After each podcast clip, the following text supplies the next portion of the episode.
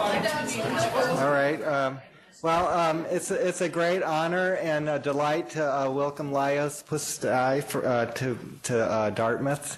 Um, he's the um, chief um, uh, of uh, medical breast oncology at uh, Yale, and um, we were uh, great soccer buddies in, uh, at MD Anderson before we came uh, here. Uh, his training uh, initially was in Hungary, uh, so he, um, sorry, let me look at the notes here. Um, received his MD degree from Semmelweis University of Medicine, and and then after that, he received a very prestigious um, opportunity to uh, receive training at uh, Wadham College at the University of Oxford and uh, received a uh, Doctor of Philosophy there and went on to do a fellowship um, at Oxford. And then he uh, did residency uh, in internal medicine at the University of Rochester in, in New York. And after that was at MD Anderson. So he's um, a, a very accomplished uh, physician and um, has um, been very well funded. Uh, he's currently uh, a, has a leadership award from the Komen Foundation and is um, among the top 1% uh, of clinically uh, recognized uh, researchers uh, by Thomson Reuters, and um, it's a, it's really wonderful that you're here. So thank you for coming, uh, and um, thanks for presenting to us. Oh, sorry. I forgot something. Um, I have to make a few announcements. So um, uh, he has grant and research support uh, with uh, Merck, Genentech, uh, Seattle Genetics, um, AstraZeneca, Novartis, and as a consultant with uh, Merck, Celgene, and Novartis. So um, that's uh, quite, uh, you know, so, very impressive. Yes, you can interpret this both ways. You just undermine all our credentials to be objective, right? Well, I don't see any Russians in this list, so I think we're good. Um, anyway, um, he, he uh, Alan Hartford and is and course director for the uh, CME activity reports. Uh, uh, that although there's relationships with industry, they've been resolved by uh, validating the content, and so CME uh, accreditation is approved. Uh, he does, Dr. Pusztai does not intend to discuss unlabeled, off-label use of FDA-approved products or non-FDA approved investigational products, and he's not receiving any direct payments from a commercial entity related to this activity. And uh, also, we want to welcome those who are joining us uh, remotely. So, again, thank you very much, Lajos. So thank you very much for the invitation. It's a real pleasure to be here. So I would like to talk to you about our experience with trying to interpret the human genome uh, in whole exome sequencing space primarily. So I love this cartoon because I think it actually captures some, some really fundamental truths about this field. So this little angel says that God, the human genome has been unraveled. And then God says, well, goddamn hackers, we need to change the password. And I think he succeeded. So so Chris has just reviewed the, the statement. So we do a lot of clinical trial research, and all this clinical trial research is funded by the pharmaceutical companies. So you are probably very familiar with this very simple and very elegant story of the HER2. So HER2 is a gene that's amplified in about 20% of breast cancers. It actually defines the disease. And if you introduce an, uh, an, extra HER2 gene or a couple of extra copies into a normal cell, it goes haywire. It actually amplifies the signaling through the ERK, um, PI3 kinase ERK pathway and transforms cells. So because the gene amplification leads to a high level of protein expression, there is a very simple and straightforward assay to identify these patients. And, and this brown staining here defines the population that would be an excellent candidate for a drug. And there is a drug called Herceptin, which is a monoclonal antibody against HER2, and it works. So the question is this, really, is this a universal phenomenon, and there are a lot of gold nuggets like this on the human genome, or is it more like a lucky strike or a lucky finding? So I would like to talk about three projects that, that um, we have been doing in the past few years. One is, can we refine predictors to sensitivity to trastuzumab, the anti-HER2 antibody?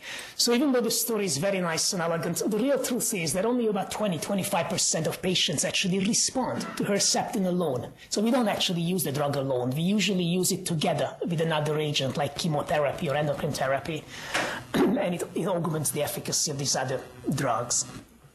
So in the same way, can we actually find genomic abnormalities that would identify another type of breast cancer, triple negative breast cancer, that's highly sensitive to, to a, a standard care chemotherapy regimen versus those who don't? Is there something in the genome, in the DNA, that actually defines this that could be used as a predictor? Or maybe you could use to learn and define new drugs to overcome the resistance. And, and finally, um, it's, it's, really interesting now because of the new treatment modality that has emerged, uh, immunotherapy, to, to, to understand why some cancers carry a lot of immune cells and others don't. Is there something in their genome that actually determines that? So the, the first sort of clinical problem that we actually wanted to address is this issue about the Herceptin or HER2 sensitivity.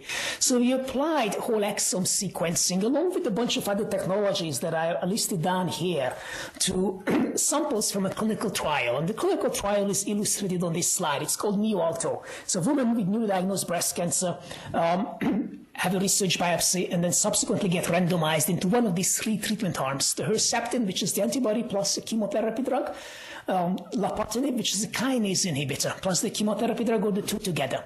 So they get this treatment for 12 weeks, then they undergo surgery. And the primary outcomes that we were interested in to predict or find predictors for or molecular underpinnings is PCR or pathological complete response rate. That means that a fist-sized tumor or a one centimeter tumor or a two centimeter tumor goes to zero. So you completely eradicate the cancer from the breast. And that's a good news overall because it's not just the surgery gets better or easier, but also it's a very good prognostic indicator. The patient will very likely won't have a recurrence. Um, So also corresponds very obviously a very highly chemotherapy sensitive tumor. And the other group is all the rest, and they have a variable outcome. So we we applied a whole series of different technologies, and the one that we actually led was this whole exome sequencing that I will show you, and many of these other platforms and results actually have been published. So the whole uh, the RNA and the exome sequencing is the, the projects that we were involved with and wanted to see whether we can find some molecular underpinnings of these differences in response. So we had, we received 208 baseline biopsy samples, and we have the residual disease too, but, but the, the, what happened to the cancer genome during the treatment, I won't be able to show to you now because we are still analyzing the data. So I'll show you the baseline results. And this was led by, by a bioinformatician in, in my group, Wei Wei Shi. So these are just metrics of the sequencing. So we had about 150x mean coverage and a pretty good coverage of the, the whole exome. So we sorted the variants into high functional impact or not high functional impact. So high functional impact is a mutation that's predicted by a variety of algorithms to alter the functionality of the gene. And we used um, a predictor called CADD or SNP predict. And on average, about 34, some, uh, 34 such high functional impact mutations could be seen in any particular sample. And we asked three questions. So what are the gene level mutations that are associated with response? Are there any global metrics of the genome, like clonal heterogeneity or mutation load, that would distinguish these two outcome groups? And finally, if there is any pathway level difference in the mutation frequencies.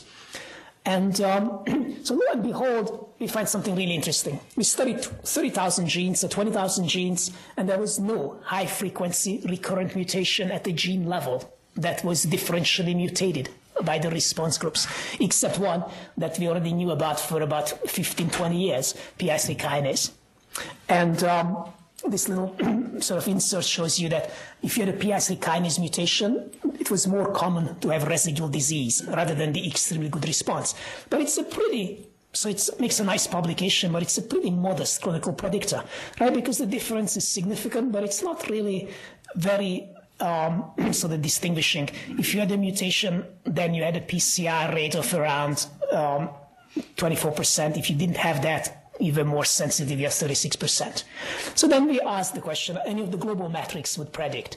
And again, the, the results are somewhat disappointing. So um, none of the overall mutation load metric or clonal heterogeneity predicted. The mean clonal heterogeneity was somewhat associated with, with residual disease in when you analyze the combined arms. So if you had residual disease, you, were, you had a little more heterogeneous.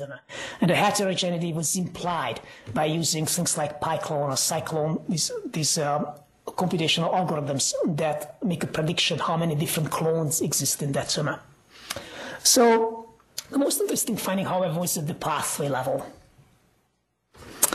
Um, and it really was very sort of striking in some ways. So here we collated about 700 or so biological pathways from BioCarta, the NCI pathway database. And of course, these pathways individually contain many overlapping genes. So we call the pathway mutated if at least one gene had a highly deleterious mutation in that pathway. And then did permutation testing to actually test the significance or actually qualify the p-values with the false discovery rate. And these are the the gene, and these are false discovery rates that you actually, the adjusted p-values with the false discovery rate. And these are the three different treatment arms and the combined arms. So the most striking thing is that there is a whole lot of genes that are associated with residual disease. So if you have a dot here, that means that this pathway had a mutation more frequently if you had residual disease than if you had a pathologic CR. And the actual shapes carry some information that's really interesting. So every circle implies a pathway that had PI3 kinase in it as a member. So you know that PI3 kinase participates in many different biological processes. It shows up in a whole bunch of different pathways. And every single pathway that was associated with, with a residual disease actually carried um, mutations uh, or, or, included pathways which had the PI3 kinase in it. However, if you remove the PI3 kinase from this analysis, if you remove that gene from all the pathways in which it shows up, you still get the exact same result because it's not the PI3 kinase that's mutated, it's something else uh, in, in that pathway. And on the other hand, there was only one thing that kind of consistently showed up associated with a higher sensitivity to, to, to one drug, lapatinib. And that was something that we didn't expect, and we still don't quite understand why. It's Rho, Rho pathway related genes. So this just shows you how this actually um, sort of translates into these differences in response. So this shows you the, the response rate, the pathological response rate by treatment arms, and by the, the mutational status of the uh, the, uh, these two pathways. So if you are a PI3 kinase mutant, then it puts you into the lower likelihood to have complete response to Herceptin. If you have a mutation in this, then it increases your likelihood to, to have a pathological complete response to the lapatinib drug.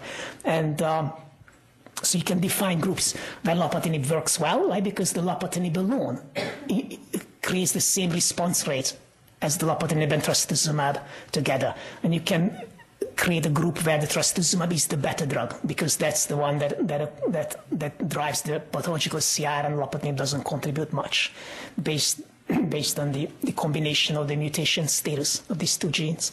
And as I alluded to you, we are interested in this PCR or pathologic CR because it really predicts very well out survival, long-term survival, which is shown in these little inserts here. But that's what's really um, the main observation from from this uh, association that if you look at the genes that are actually affected, they fall into this PI3 kinase network, of, but they don't actually affect the same genes. So the most commonly, each row here is a gene, and you probably can't really read what they are, but each column is a patient. So the most commonly affected mutation is the PI3 kinase, but there is a whole lot of other mutations that occur in this pathway. And you carry them, you tend to be in this group, and that group has the residual disease. And the yellow group, I mean, the, the blue group is the folks who actually had the complete response. But it's, all, it's really the, the, way to uh, interpret this, at least to my mind, is that the dif- different genes are mutated in different patients, and which suggests that different cancers can develop resistance to the same drug through mutations in different genes in the same biological pathway. And it's very clear that it's not one gene that causes the, the resistance because we didn't find anything other than PI3 kinase, and I showed you how lousy PI3 kinase alone was. Like it's a 25% versus 35% response rate.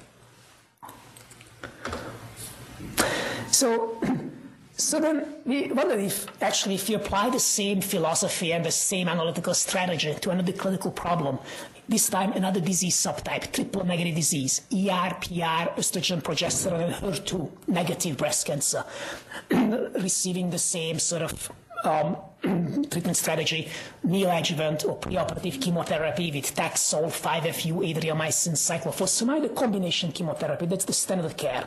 And again, you can analyze in this, in this particular study we took two extreme groups. So we took patients who had a pathological complete response and folks who had extreme residual disease. They didn't respond or progressed. So these are the two extreme response groups. And asked the same question.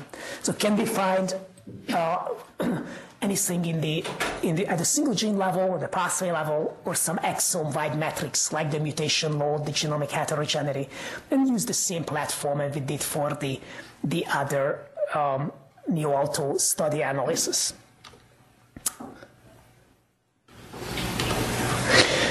So, and again, we find the same somewhat disappointing, but in some ways very interesting result that there was no gene associated at the single gene level with, with outcome, with response.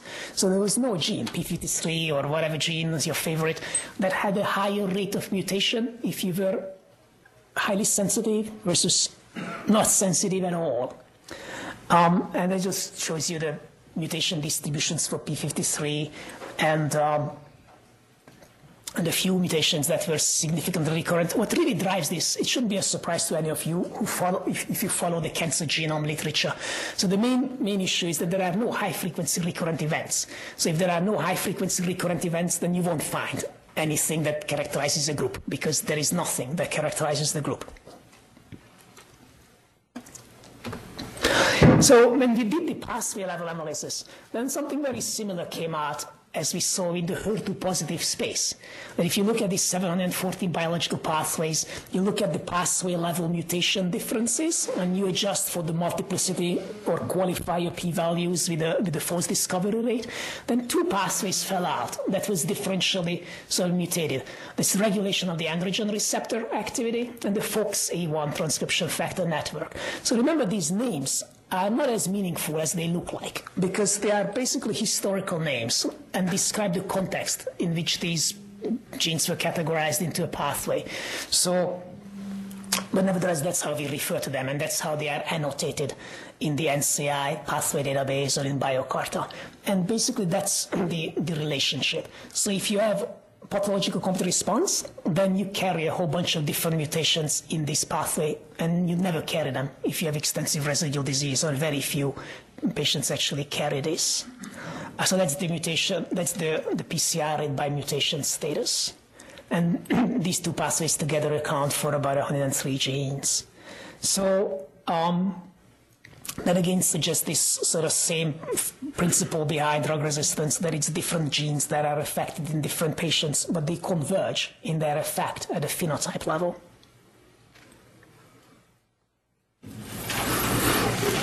So just to complete this analysis, we also looked at the differences in the exome-wide metrics. And then, of course, so you could ask that, yeah, that's very nice, but how do you validate this? So for this paper, we actually have a validation cohort, which is an indirect validation. Because to validate this under the, the, cleanest circumstances, it would be nice to have an independent data set from another group, which is the exact same thing triple negative breast cancer, the same chemotherapy. Some people having pathologic response, some residual disease. You run the whole exome sequencing and you see whether you can reproduce this or not. Um, so we actually couldn't do that because there is no such database out there so we had to uh, do the validation in a little bit more circumspectral, circumstantial way through the TCGA and other published data sets where we had at least survival information on these patients who received similar kind of chemotherapy, but not in the preoperative setting. So instead of using the, the, the response, use survival as their validation endpoint. I think I may have a slide um, on the validation results, but it's described in this paper. So, the, but the next question that we asked, so okay, so there are no really highly recurrent single genes that are mutated and separate the groups. There seem to be pathway level differences, but how about these exome-wide metrics of uh, mutation uh, mutation burden? And again, we, we saw this that the, the higher the clonal mutation burden, then the higher the PCR rate. So the way we define the clonal mutation burden is that you first you, you, you calculate the mutation burden, which is just the the a number of the mutations that the the sequences which have the appropriate depths actually that are covered by an appropriate depth, depth have in a particular tumor, and then you also calculate the clonality, and then you and you calculate the the ratio of the two. That's the clonal mutation burden, and and here we find that the higher the mutation burden in the clone, the higher the likelihood of the pathological CR. So one way to think about this is that the more disturbed the genome, the more vulnerable the cancer is to the chemotherapy, um, and that just shows you the the correlation between this clonal mutation the clonality and matrix. This is one way to measure it. This is another way to measure it. Um, so that's the, the what I kind of alluded to a little bit, the validation of this androgen receptor FOXA network in, in the TCGA data where we could use survival as the endpoint to validate. But the main point I wanted to show you that if you look at the TCGA triple negative cancer cohort uh, where we had this info, so 102 patients, again you see two groups. A group that has mutations in this AR FOXA network and cancers that don't, right? So these are the genes that are affected, and these are not the same genes as I showed you in this other slide. So that again goes along with this idea that it's not the gene that matters, but the pathway. So the overlap between the previous list and this list is 5%. However, if you compare this group with this group, this is the survival that you get. And that's for the clonal mutation burden. But that's pretty interesting, right? So you just group them, whether they carry a mutation or not, whether they are highly sensitive or not. Did they carry the mutation and we predict they are highly sensitive? All of these patients received the similar type of chemotherapy that we used in the discoveries cohort, then they do really well. So that's the best validation that we could. And then, so I think this is pretty reminiscent of this famous opening line of the Anna Karenina by Leo Tolstoy. So that book opens with this line all happy families are alike. Each unhappy family is unhappy in its own way. So you could actually paraphrase this that each breast cancer may be resistant to therapy in its own way.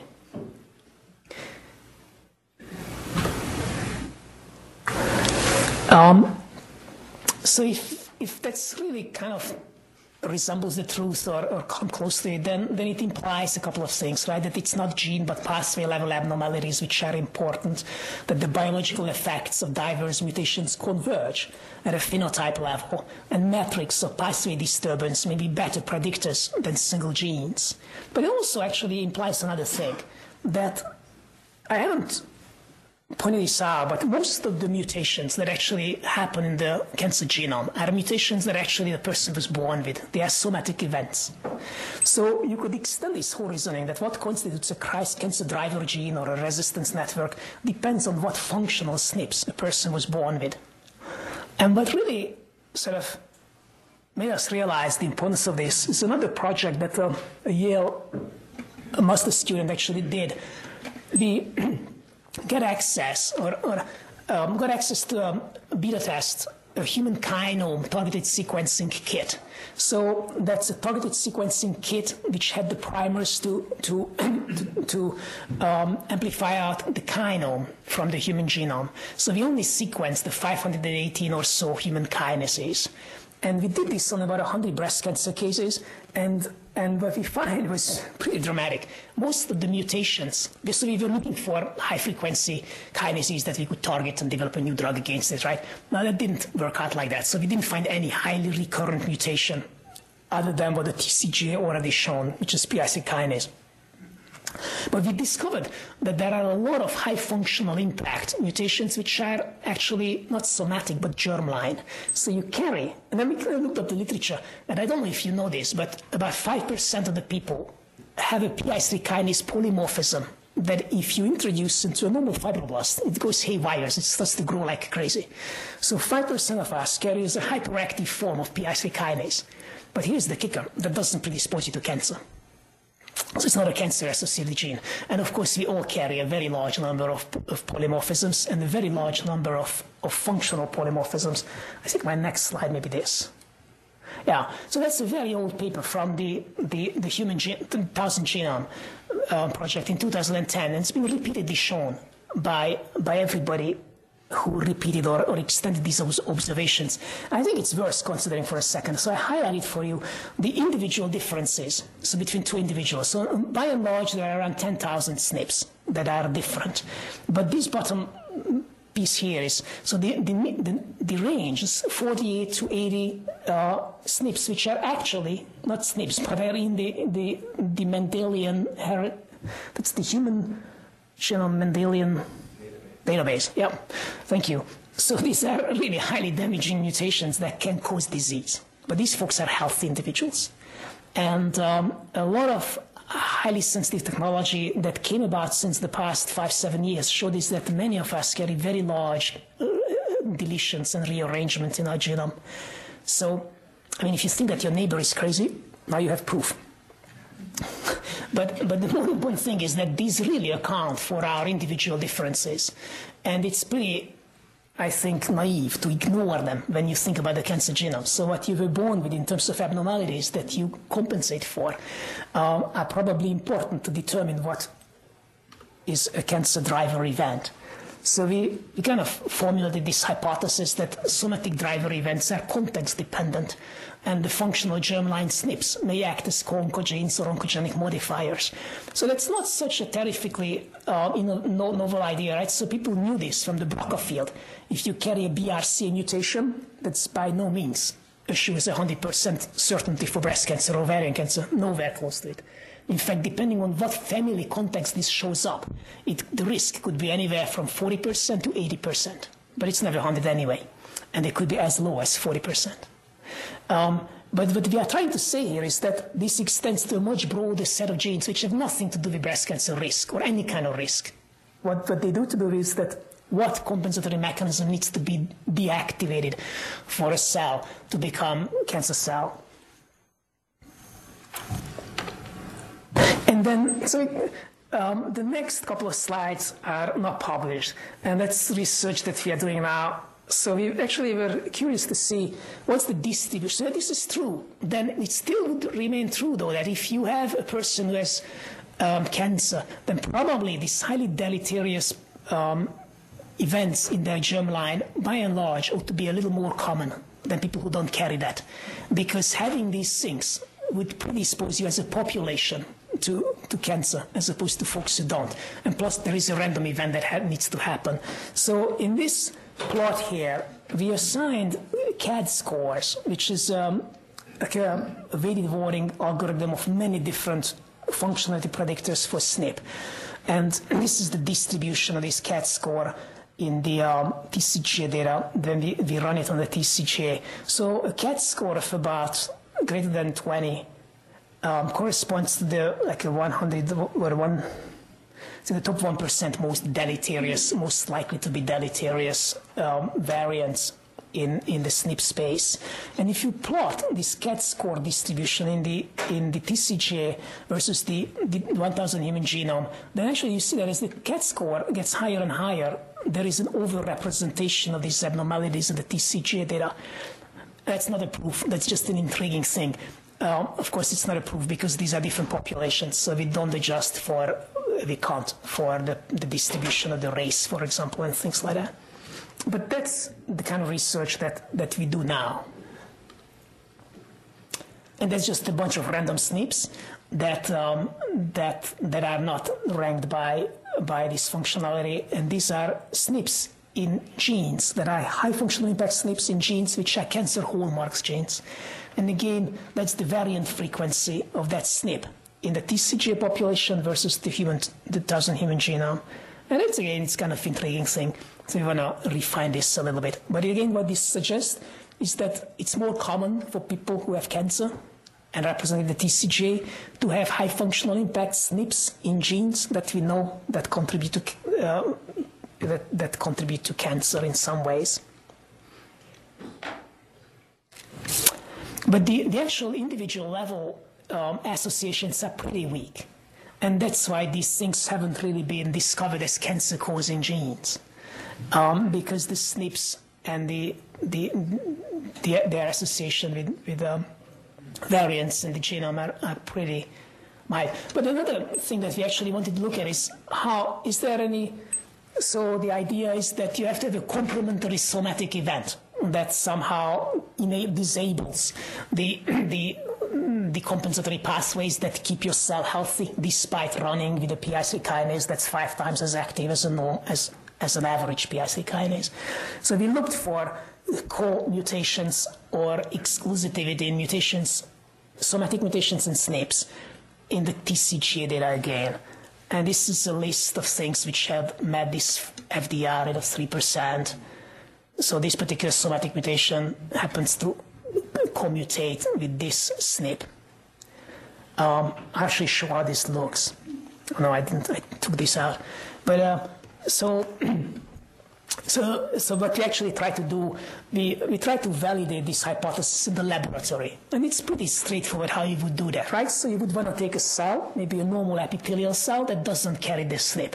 And then you use, um, you actually introduce this SNP. And then with the CRISPR method. And then you transfect this gene. And then you see how this second event altered, the, the consequence of this second event has been altered by the presence or absence of this polymorphism.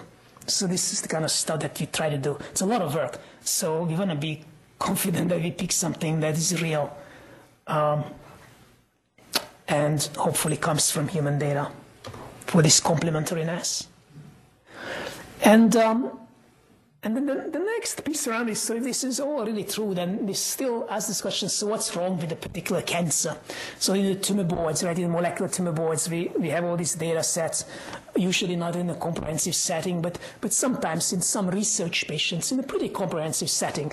So you can do a biopsy, and we have patients who had all of these. We have gene expression profiling for them on RNA-seq.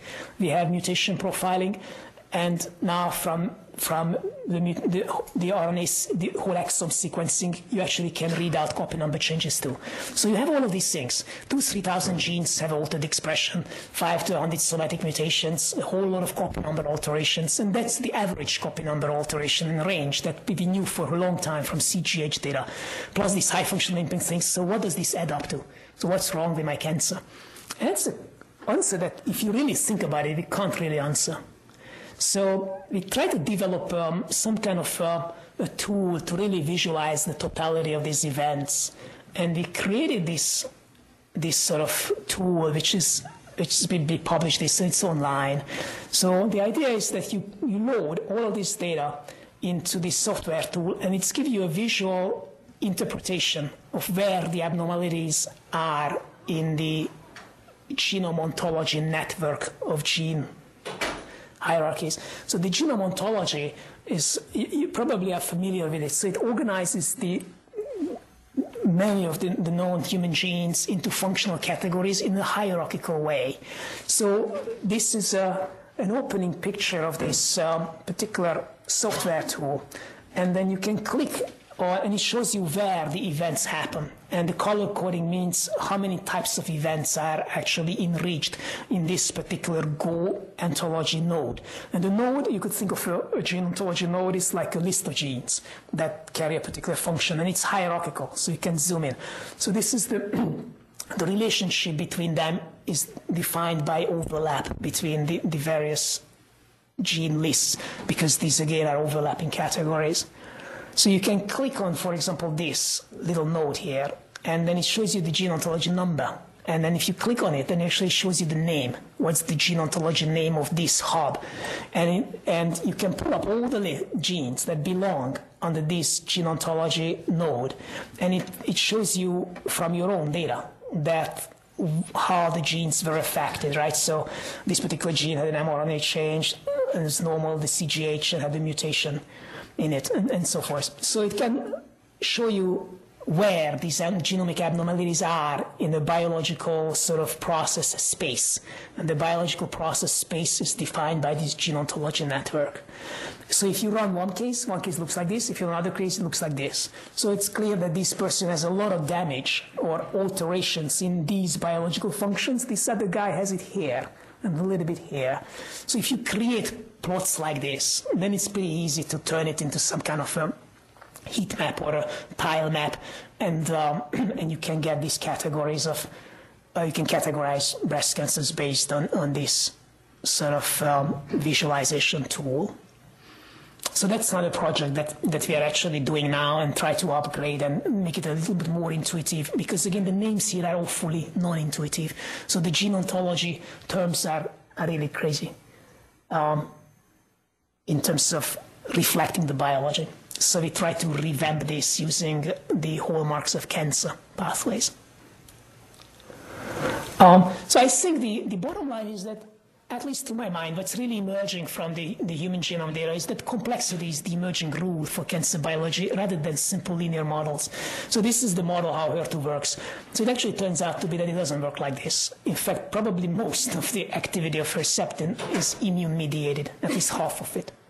And we know this and we kind of were surprised that the kinase inhibitors don't work so well as the antibody. And now we know that because there was another dimension to it that we never quite understood, which was the immune the immune dimension that the antibody sticking to this receptor activates the immune system. But anyway, so the, the, the signaling pathway is far more complicated than this. And uh, it's more like this. So I, I, took this from a really old paper where we tried to identify a little bit along the same ways based on mRNA expression changes, mutations, copy number status, driver networks in triple negative cancer. And uh, it looks more like this. So the, the last topic that I wanted to cover is this question that why some cancers, breast cancers in particular, carry a lot of lymphocytes and others carry a few only. Um, that's interesting because, because of the emerging immunotherapy modality and also because the presence of lymphocytes on their own have predictive uh, and, and, prognostic value. So if you have a lot of lymphocytes in the microenvironment of breast cancer, then you have a higher rate of this pathological CR that I, I've been talking about, and you also have a better prognosis, regardless whether you get any treatment at all, and with or without treatment, you have a better prognosis. So, so we, this is a medical student. At Yale, medical students have to write a thesis. So he actually wrote his thesis on this project that why some breast cancers have more lymphocytes. Uh, and this was the, the starting hypothesis. We thought that's in the literature. It's a fairly straightforward hypothesis for a medical student, right? A lot of mutations equals a lot of neoantigens equals a lot of lymphocytes. So he set out to kind of prove this, but already other people suggested anyway. So and again, we examined total mutation load, neoantigen load, clonal heterogeneity, copy number variations, gene and pathway level somatic mutations, and SNPs, and correlated this with the immune gene expression signatures. So um, so this part of the equation is very true. We have a lot of mutations, there are a lot of neoantigens. So this is the, the mutated genes in the sample adjusted for the, the, the, length of the sequence that's covered, and that's the predicted neoantigen load by a computational algorithm. It's very highly correlated. In other words, it's so tightly correlated that you don't even need to consider this. You can use the, the mutation the, the, the, mutation load as a proxy for the neoantigen load. But is this part of the equation also true? So that's what that's what uh, Anton set out to study separately in the different breast cancer subtypes. Because I know, I hope that you all realize that there is no such thing as breast cancer, just like there is no such thing for any practical, meaningful thing as leukemia. I mean, it would be crazy to study leukemia, right? you want to study acute myeloid leukemia or acute lymphoid leukemia or chronic myeloid leukemia or chronic lymphoid leukemia, because studying them together would be really, really chaotic. So, so that's the state of art in breast cancer too. You don't want to study them together. You want to study them by, by subtype. Why? Because these different subtypes are really different diseases. So the first thing I want to show you, this is mutation count by the four major breast cancer subtypes. It's very clear that triple negative breast cancer has the highest average mutation count. Neoantigen is the same thing because the two are highly correlated, but also it has the highest level of cytotoxic T cells. So if you study all breast cancers, what you will find? You will have a very tight correlation between cytotoxic T cells and this. Why? Because you pick up this group as one group. Um, but if you study them separately, do these two things relate to each other, like in triple negative breast cancer, mutation count and cytotoxic T cells? Actually, don't. The relationship is the opposite. So I'm not sure that, that I think the colors are faded, but basically this is a correlation matrix. So these numbers are correlation coefficients between 13 immune metagenes that you don't see here, but these are certain gene expression signatures that define T cells, B cells, immune cells in general, and so forth. And, and these are the variables that we associate with them deletion load, amplification load, mutation load, the neoantigen count. This MATH score is a, is a mutation uh, based tumor heterogeneity score. So it's, it's a proxy for how heterogeneous the cancer, what's the clonal heterogeneity. So when you correlate this, we color coded it, and actually the, it's a bit faded. So the blue is a negative correlation and the brown is a positive correlation. So you can see that neoantigen very highly correlates with mutation load, very deep brown, a pretty significant number, 0. something 85 or 84. But these are all negative correlations here. So the higher the tumor heterogeneity, the, the lower the lymphocyte infiltration, no matter what signature you pick. And that's pretty consistent across all the subtypes, but the most striking is in triple negative disease. Um, this part of the picture actually is dominated by faint uh, orange colors that you don't see, but you might see it here a little bit. So this implies that that in ER positive cancer, many of these metrics very weakly but positively correlate with immune, immune infiltration. But the clonal heterogeneity remains negatively correlated here too. But here in this space, the triple negative space, most of these are, are faint light blue negative associations. So just to organize this in a very sort of um, structured way, right? So we want to find somatic mutations. Are there somatic mutations that are associated with lower immune infiltration in ER, posit- ER positive disease, ER negative disease, and then germline SNPs, copy number changes, copy number deletions, and pathway level mutations. The main thing that I want to uh, point out to you is these numbers here 5.3, 4.1, 3.4. So that's the frequency with which a particular event that's more common if you have lower immune infiltration is seen. So the idea is that each of these variables alone account for a relatively small variation in the uh, um, driving immune infiltrations. And the more complicated way to show this is a principal component analysis, but it's more difficult to really interpret those results. But it gives you the this flavor that that uh, that the individual driver events are again different from person to person, a little bit like the in terms of what drives the immune presence, just like we saw with the response to the um, chemotherapy or the Herceptin. Um, another thing, so this is molecular abnormalities that are associated with lower immune infiltration, and that's with higher immune infiltration.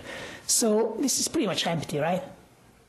That's um, because most of the DNA level abnormalities are actually associated with the lack of immune cells, which is what I've shown here. That the, the association between these different immune signatures that represent each of the columns is a negative association, and it's a weak one with immune infiltration. So that's the summary result of all of these, that this particular line here is an LCK metagene expression value. So it goes from white, complete absence, to a little bit of blue and becoming dark blue. That means here you have a lot of LCK metagene. LCK is a T cell metagene sort of um, gene, um, signature, and it's very tightly correlates with actual histological counts of lymphocytes. And again, the point is that this picture is more, this side of the plot is more colorful than this side, right? There are more, more color dots here, implicating that there are more changes in all of these spaces, the SNP space, the copy number change space, than when you have lower lymphocytes. So actually, contrary to the hypothesis the immune infiltration in breast cancer is not associated with high, high, high frequency recurrent mutations in copy number variations or SNPs, but in the broad spectrum of gene and pathway level alterations that each affect a few patients, and that's what you actually see here. So, so I alluded to this that we are interested in the immune signatures for two reasons: because of the therapeutic implications or hypothesis that it could throw up, and because its prognostic value. So you can actually assign triple negative breast cancer into pretty good or bad prognosis purely based on the expression of immune immune cells or genes expressed in immune cells. And this is how this actually looks in the TCGA data. So we use this particular signature because we worked with it and discovered, developed it many years ago. It's a ratio of MHC2 uh, genes and IL-8 and VGF, which are inflammatory markers, and, and it's the ratio that, that is better than either one of them alone. So if you if you are categorized as good prognosis, you do really well. If you are categorized as bad prognosis, you really badly. How these thresholds were were uh, set, it's really applied this from a previous paper that I think I, I may reference on the next slide. So if you compare these two groups, what do you get? So you can already probably predict what you get, right? So if you have a high immune presence, then then you're gonna see this sort of inverse relationship. So now this is again the, the T cell um, expression score, and that's this math score, the heterogeneity, the higher it's a negative association, right? And it shows the means between the good and prognosis, bad prognosis groups. So that's the mean um, score for the math. The clonal heterogeneity is higher if you are in the poor prognosis group than in the low prognosis, the good than in the other category. And that's true for somatic copy number changes. So if you have a, uh, a poor prognosis system, you have more of these somatic copy, num- copy number changes, but also you have fewer T cells. And that, so the way we interpret this, right? So just to sum this up, so this is completely the opposite than what this hypothesis was at the beginning, right? So we kind of set out that more mutations, more neoantigens, more lymphocytes. That's true, more mutations, more neoantigens, but you actually have less lymphocytes. So the more abnormal the cancer genome is, the fewer lymphocytes you actually have in that breast cancer genome. What do you think why? So we don't know for sure, but this is our explanation, right? So that, what we are witnessing is really uh, immune sculpting of the triple negative breast cancer genome. So we introduce a time variable, so it could very well be true. But if you have a lot of neoantigens, you draw in the immune system. But when, what does the immune system do? Starts to eliminate the clones. And then depending on what stage you capture this cancer, you actually could you could capture that stage when there are a lot fewer clones because of the presence of the immune system than in cancers that already escape the immune system. And because they escape they have few immune system few immune cells right? That's the escape means. In, and therefore they blossom into a clonal heterogeneity so that's how we kind of interpret these results that you can have a a lack of immune response from the beginning, and you have a very diverse, heterogeneous tumor population. So the colors, these are cancer cells, and these colors of the, the shapes and these nuclei show the heterogeneity. Or you could have a really highly immunogenic cancer, and you might just eliminate it, kept it control for a long time.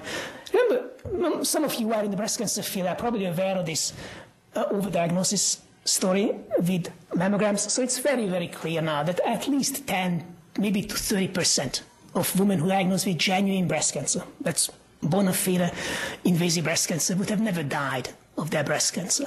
And we know this from population screening data sets. So how comes? And it's probably because really, indeed, they either uh, regress or are controlled by the immune system forever, and the person dies from another reason.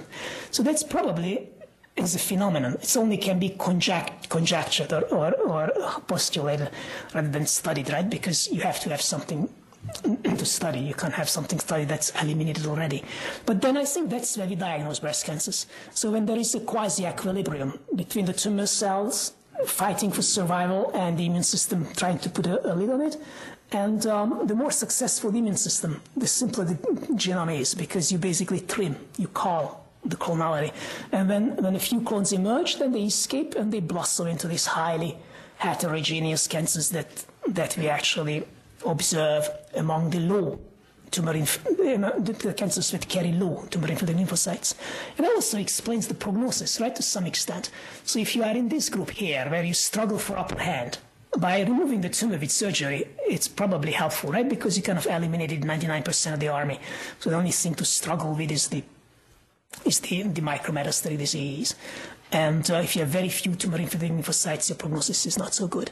But it also um, sort of um, leads to this very directly testable hypothesis, right? That, that this group of cancers, where the equilibrium is still undecided or the final balance is undecided, are the group of cancers where you could actually help with immunotherapy. So we have two immunotherapy studies at Yale one in the adjuvant setting and one in the neoadjuvant setting. The neoadjuvant is the preoperative setting, so we like to see that throwing in PD-Ligand 1 inhibitors, we can actually help the immune system here and, and increase the pathological CR rate by eliminating even more clones. So the, the conclusion that I like to draw is that the HER2 story is more of an anomaly than a rule. In fact, if you really think about this, there are only a handful of, of similar stories in the cancer therapeutic literature, despite about 30 years of studying the uh, maybe 25 years or 20 years of studying signaling and and um, the cancer genome.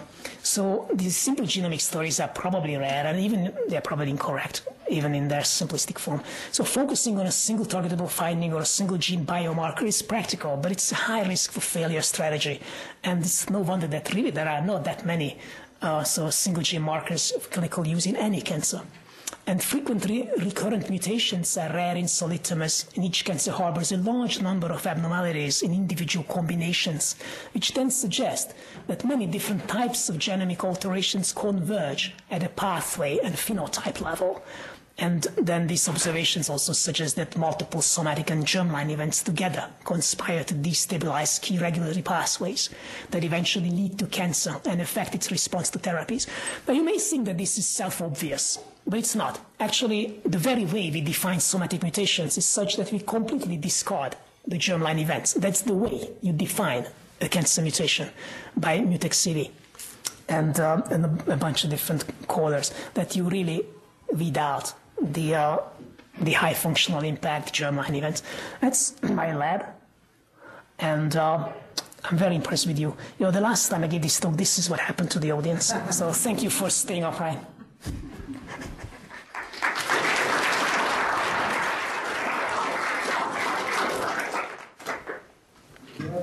For questions if you have any.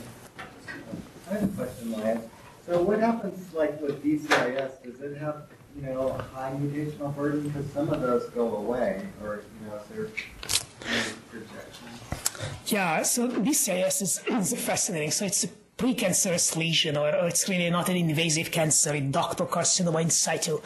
And I haven't studied DCIS ever in my, my career, but I, what I gather from the literature is that DCIS is puzzling because it carries all, all the hallmarks of cancer. So it carries the same genomic complexity, it carries P53 mutations. In fact, the HER2 amplification is far more common in, in, in uh, DCIS than it is in, in um, invasive cancer. So it's more than 20%.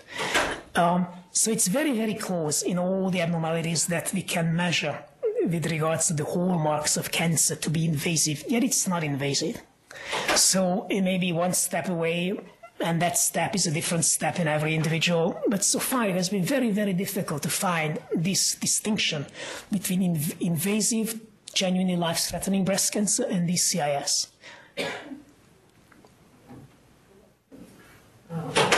Your idea that uh, somatic mutations can happen in many genes, but what's in common is they're in often in shared pathways. Does that mean you should be able to see uh, signatures at the level of gene expression much more easily than uh, by looking at somatic mutation?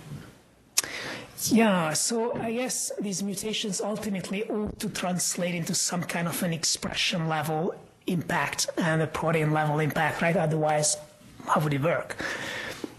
Yeah. But it may be easier actually to see this in the DNA space because the expression, the expression of any one gene is regulated by so many different variables, and one of them is the mutation, or a mutation of a gene two steps up. But then there are two steps in between, and those steps could be modulated by other events. So I think, in, in theory, you are right. In your first story, you focused on Herceptin or Lapatinib, but is there a signature for taxane response? Because all those patients are on taxane as well. Yeah, so these are really not. So there is no signature. So my, my previous 15 years of my career I spent on signature discovery in the microarray space. And nobody could ever find any signatures that really holds up in the clinical arena. So um, we did a clinical trial where we actually called a bunch of signatures for dasatinib sensitivity from Nature Medicine and Cell, and we invented our own, and it had that much predictive value in a clinical trial when we selected patients based on the presence of those signatures for dasatinib. Um, and by and large, these signatures, drug-specific signatures, never really held up in um, in clinical studies. So there is no gene expression signature per se. And um, what I was describing is like a mutation signature, but not in the way the geneticists think about it. So the mutation signatures, if you say that word to a genomic guy, they think about the, the pattern of alterations in the nucleic acids. Um, but this is more like, um, but I understand what you say, so we could use that term. Signature Yeah. in the same sense that you're using Right, right. So in that sense, we do describe a signature that affects a pathway, but it's really, the point is that an alteration in the pathway is the signal. It's not, the- so the signature implies that something is fixed.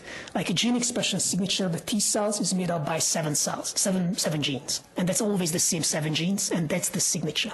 But here the point is that a, a mutation in the PI3 kinase network is it's the effect on the network or the, the, the total number of events in the network that counts, not what gene is affected. So you would need to sequence the entire 460 genes, and um, and that's when you would actually be able to tell whether the pathway is affected or not. But there is, yeah, so it's been very, very difficult to define individual drug, drug sensitivity signatures in the gene expression space that really hold up in the clinic. And, and also the same story is emerging in the, in the DNA sequence alteration space. So, I, I think everyone believes you that pathways are the way to go, but there's, there's no trials that, are there, that address pathways that. Yeah, so we actually will have a chance to really genuinely validate this PI3 kinase network RAW pathway story because actually there is a clinical trial that was exactly like the NeoALTTO study. NeoALTTO was run by a large international consortium. This other study was run by the NCI and um, they have whole exome sequencing. So we want to try to pull the data but it's a lot of bureaucratic work to get everybody approve it and sort of exchange it. But we actually will we will have a, a complementary, completely clean data set to test this idea that these pathways are actually really are associated with, with this pathological response.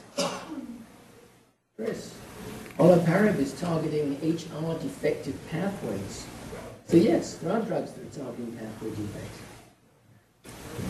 Yeah, of course. Right. So, but that's also, I mean, I think if there is a chance for these genome wide um, metrics to show their clinical value, it's that space, olaparib. So far, so far, the only predictor for olaparib is BRCA mutation. And there's a bit of an activity in uh, ovarian cancer. And that group could actually be this HR deficient group. And you could define the HR deficiency based on scarring in the genome or these various assays, or even a gene expression pattern. And uh, that's the most promising, sort of practical, useful signature for a drug. Yeah, you are right. But that's still, the jury's still out on it. Yeah.